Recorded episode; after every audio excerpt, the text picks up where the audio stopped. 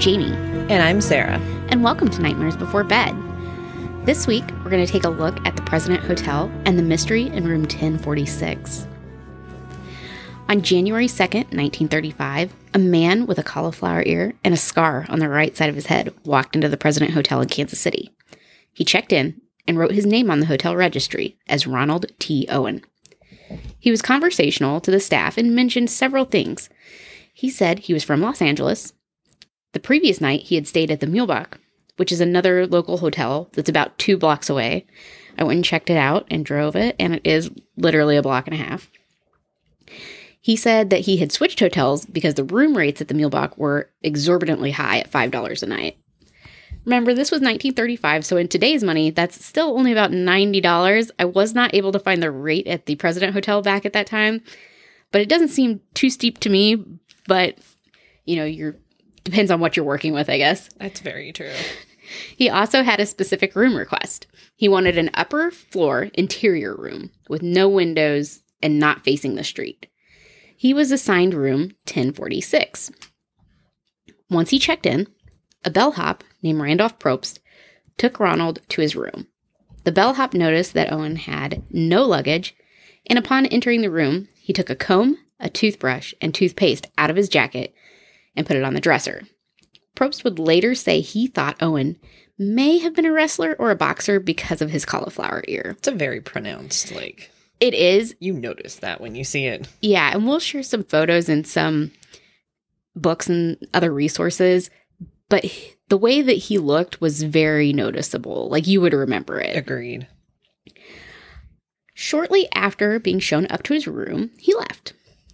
Later in that day, the maid, Mary Soptic, stopped by the room to clean, as she normally would. She was surprised to find Owen in there because she had not yet cleaned the room for the day, and there was a guest in there the previous night.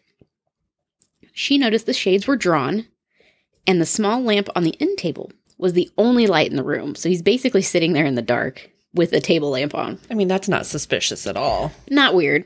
Um, and as she was cleaning the room, Owen put on his jacket, asked Mary to leave the door unlocked because he was expecting a friend later in the day. After he left, she noticed a note he'd left on the desk. It said, "Dawn, I will be back in fifteen minutes. Wait." Mary did not see Ronald again until the next day on January third. When she went to clean the room for the day, the door was locked. Assuming that Owens was not in the room, she used her pass key to enter, and she was surprised to find Owen in the room. While she cleaned, the phone rang, and she later told the police that Owen told the, the person that called, "No, Dawn, I don't want to eat. I'm not hungry. I just had breakfast. No, I'm not hungry." After he hung up the phone, he asked her a few questions about her job, like how many rooms she cleaned a day. And after cleaning, she picked up all the towels to take them for cleaning. When she left, Mary realized someone must have locked Owen in the room. This door had a lock on it that was common for hotels at the time. The door didn't lock from the inside, meaning that the only way someone would get locked into their room was if somebody else locked them in. Which just seems super weird to me, that you can't lock your room in a hotel at while night? You're sleeping in it. Yeah, that just doesn't sound like... This just screams, let's go rob way. people. Right? You can only lock the door from the outside, not the inside. So when you're sleeping at night, it's This unlocked. Also sounds like a really bad mix-up for, like, I'm going to lock my children in their room. You know, I had a house. Take a pause from this. Uh, the last house I was in, like going down to the basement...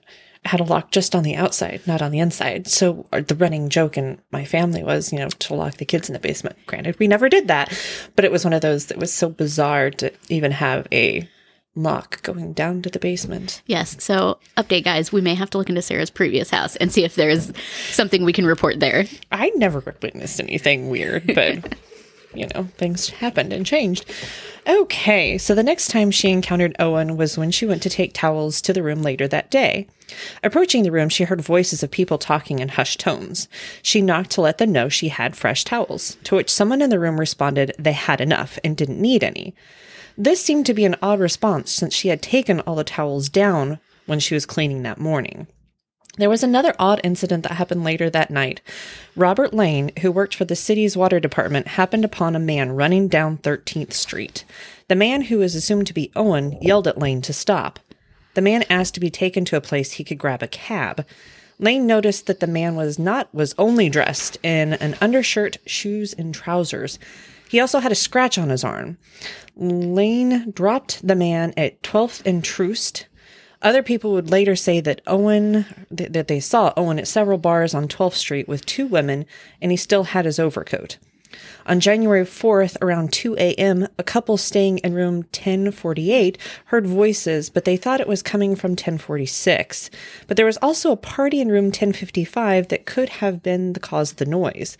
Then at seven a.m., the hotel operator noticed the phone was off, the hook in room ten forty-six. She sent the bellhop up to the room to check on it. He knocked on the door, and a man's voice answered, telling him to come in. However, when he tried to enter, the door was locked. He knocked a few more times and assumed the guest was drunk and told him to hang up the phone. At eight thirty, the phone was off the hook again, so a different bellhop, Harold Pike, went up to room ten forty-six. Pike knocked on the door, but no one answered. He let himself in the room with his passkey. When Pike entered, he found Owen, naked, on top of the bed. He did notice that there were stains on the sheet, and Pike assumed Owen was drunk, hung up the phone, and left the room, locking the door behind him. Doesn't seem odd at all. At eleven a.m., the phone in ten forty-six was once again off the hook. The bell hopped. Okay, you're going to have to help me out with that. Probst? Probst. Probst was back on duty and went to check the room. Once he opened the door and turned on the light, he found the room was covered in blood. Owen was a few feet from the door. At that point, Probst? Probst. I'm not good at this name. Ran down and got the manager, who called the police. All right, so now we have a point in time where something has happened. We don't quite know what yet. Well, I obviously wondered, somebody's dead. Well, now, now, it doesn't say he's dead. Well, that's true. Okay, well, the room is covered in blood. Correct. So somebody is at least not losing doing blood. Well. No, it's not been a well. bad night for somebody. Absolutely. So I think that, um, you know, something nefarious has happened. We can definitely say that. The detectives arrived to find Owen with a cord tied around his neck, his ankles, and his wrists. There could be some really kinky stuff right there. Could be. We shall see. Owen was conscious when the police arrived. He told the police that no one had been with him and that he had not committed suicide when they asked if he was trying to harm himself. He said that he had simply hit his head on the tub. Okay, so here's my question. If you just simply hit your head on the tub, how did we get cords tied around our neck, ankles, and our wrists?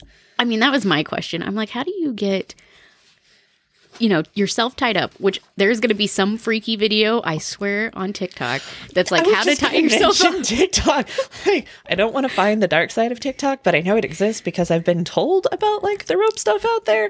Yes. But still, how do you get all that tied up and then quote unquote hit your head on the tub? So we're not going to research it. No. Should you be so interested, there may in fact be a way for somebody to tie themselves up. No promises though.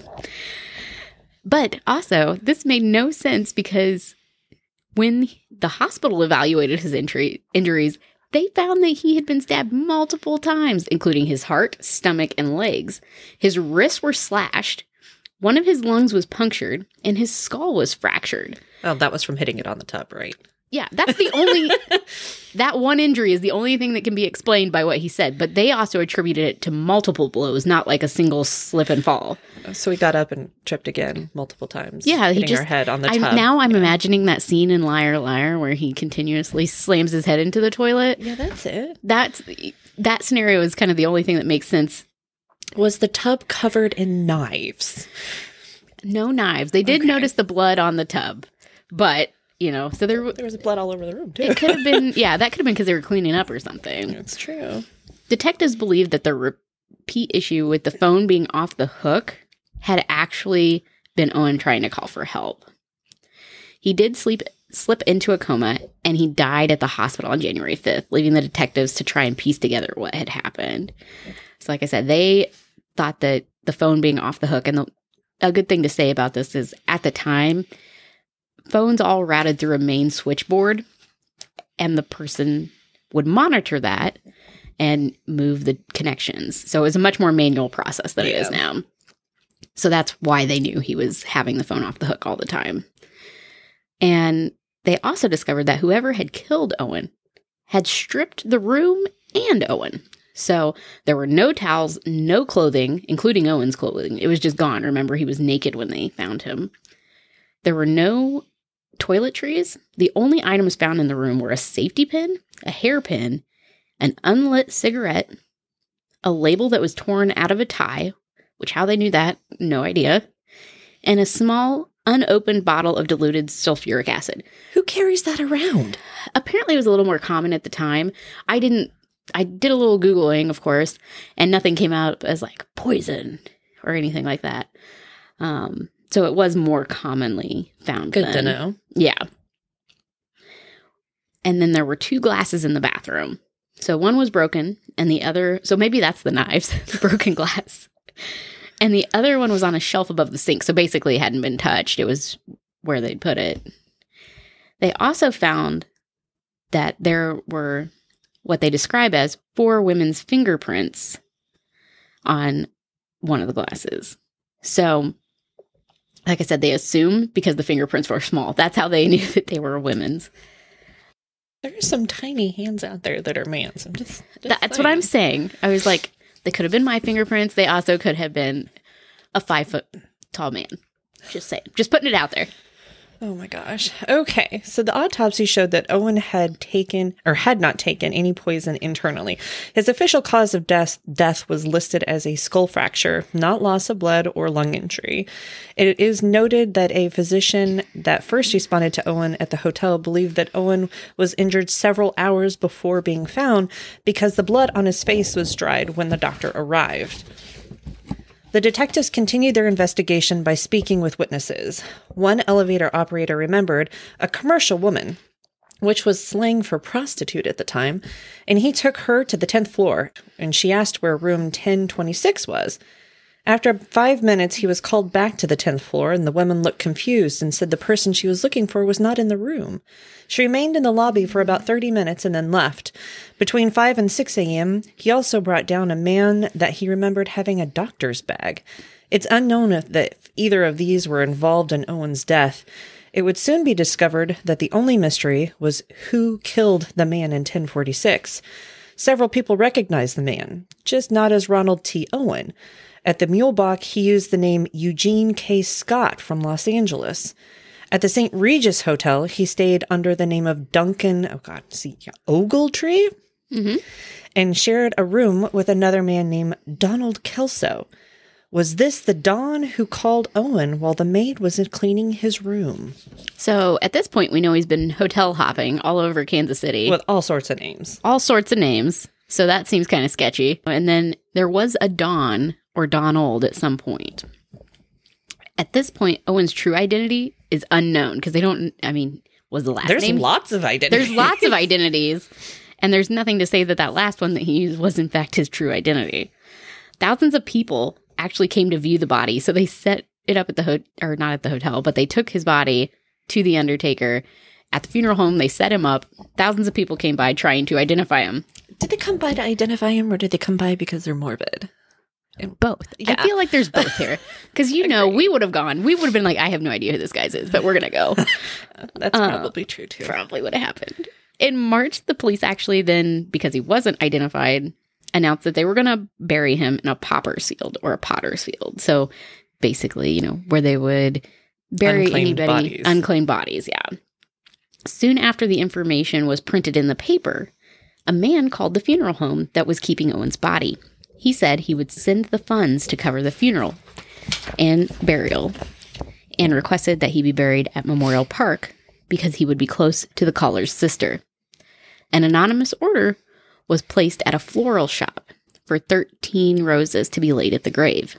thirteen's a really odd number. Yeah. Yeah. Normally it's like a dozen roses, so why thirteen? And yeah. Why do you want this guy close to your sister? Right. I have questions. I actually looked into this graveyard. It's like three hundred acres. It's huge. Dang. Right? Neither call would be able to be traced, but an envelope arrived at the funeral home and the floral shop to cover the cost. In the card sent to the floral shop, the card was signed in block lettering, "Love Forever, Louise." The card and envelope were sent to the funeral home, sent from the funeral home and florist were sent to the police to examine. They found one fingerprint that was determined to be similar to the one found in the hotel. And I don't know if similar means it's a match or it's just like could be, could not be. You know, like it's inconclusive. I, or... I think it's one of those, hey, let's play in a land of make-believe and say, hey, they're of the same size, but that's about it. Right. We can't tell for certain. Yeah, no. So shortly before he was buried, the local paper actually received a phone call because they ran an article saying that he was going to be be- buried in a potter's field. And a woman called who refused to give her name because she wanted to tell them that they were wrong and needed to run a correction. The editor asked what happened to Owen. She responded, he got into a jam. After that, the case went cold until nineteen thirty-six. I want to know what, how you get into a quote-unquote jam and what that jam would be to where you end up right? Naked like if you're, and bound. If you've been murdered, I would consider you've ran into a jam of some sort. Yeah, can we get specific on the jam? Okay. In the fall of nineteen thirty-six, a friend of Ruby Ogle, Ogle, Ogletree, mm-hmm. one of those, showed her copy of a Kansas City newspaper from May of nineteen thirty-five. The article was about the mystery man found in that room in nineteen thirty-five and had a picture that Ruby recognized as her son, named Artemis Ogletree. God, I hope I'm not butchering that. Ruby contacted the Kansas City Police Department, who confirmed Artemis's identity. Ruby said that Artemis had left his home in Alabama with three youths and headed for California nine months before he was found dead in Kansas City. They had all separated at some point during the trip. In the spring of nineteen thirty-five, Ruby knew something was wrong. She received a typewritten note, and as far as she knew, Artemis didn't even know how to type, and that style of writing did not fit her son either. Ruby received two more letters. One saying he was in Chicago and attending business school, the second saying that he was sailing to Paris. Ruby attempted to write back, but all the letters were returned unopened. She received a call in August from a man named James. He said he was a friend of Artemis, and he told the, her that Artemis had married a wealthy woman from Egypt. Is this one of those, you're marrying a prince from Africa? Was this the type? Original Nigerian oh prince my God, story? It is. We found it. Uh, she asked why her son had not written, and the man claimed that Artemis lost his thumb in a fight, which I don't know why you need a thumb to be able to write. Well, to write, but he was typing, so maybe you needed I mean, that like, thumb for the space you key. Can totally, without a thumb. Mm-hmm. But you can still type, you're right. And you can call, so there's no reason not to contact your mother, children. Uh, she said that the man talked wildly, but did give details that led her to believe that he did know her son. After this, she was suspicious and contacted the police. The police reached and checked with the American consulate and the steamship, but nothing ever came from their investigation. Yeah, so I think this guy that called her is just making stuff up. She's like, why didn't he write? Well, he lost his thumb. Like, that's the best you can come up with. You have two hands. Okay, your handwriting's going to be crappy if you use your other hand, but write your mother, kids. There you go. Write your mothers. So, identifying Artemis was actually the last big discovery of this case. Some possible information has come to light since, but nothing that has allowed this case to be solved. In nineteen thirty-seven, there was a murder that happened in New York City. A man who went by Joseph Ogden, Joseph Martin, and Donald Kelso had killed his roommate. So if you'll remember, when Ronald, now Artemis, came through Kansas City, they had mentioned that he checked into one of the hotels with someone named Donald Kelso. So this Donald Kelso in New York had a similar appearance to the man that had been with Artemis in Kansas City, but for unknown reasons, this lead was never pursued. In two thousand three, Doctor John Horner wrote about the case for the Kansas City Library's website. Afterward, he received a call from someone who said that they were itemizing some belongings of an elderly person who had passed. They found a box with a bunch of news clippings about the events in room ten forty-six, and something that the articles kept referring to was also in the box. He refused to say what the mystery item was. I'm wondering, because everything in that room was supposedly gone. So was this some of the clothes, a bedsheet with blood on it, leaves a lot open to the imagination. I want to know how big the box was. Right? Help us out here, Luke. Help us out. Give us some details. The President Hotel is still open in Kansas City, and there are stories of phones on the tenth floor ringing at odd times of the night. When the guests answered the phone, no one's there, and management of the hotel has never been able to find an explanation for this. Is this a ghost? And is this Artemis's ghost still trying to call for help? So that leads us to some theories on what happened at the President Hotel. The first one, and the one that would lead you to believe happened, based on the jam that Artemis got into possibly, was a jilted lover. So could he have betrayed someone? At this point, we don't even know if he made it to California. No.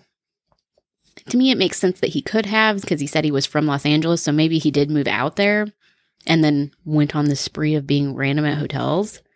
But that's the only thing that connects for me as a possibility. As far Why as, jump from hotel to hotel like that? There just seems to be like, are you running from something? Was it really the money? Uh, yeah, agreed. There's so many questions that were unanswered in mm-hmm. what happened to him. And the fact that he remained unclaimed for so long. Absolutely. Another option is that it was mob related, which during that time period makes total sense. During that time period does make sense.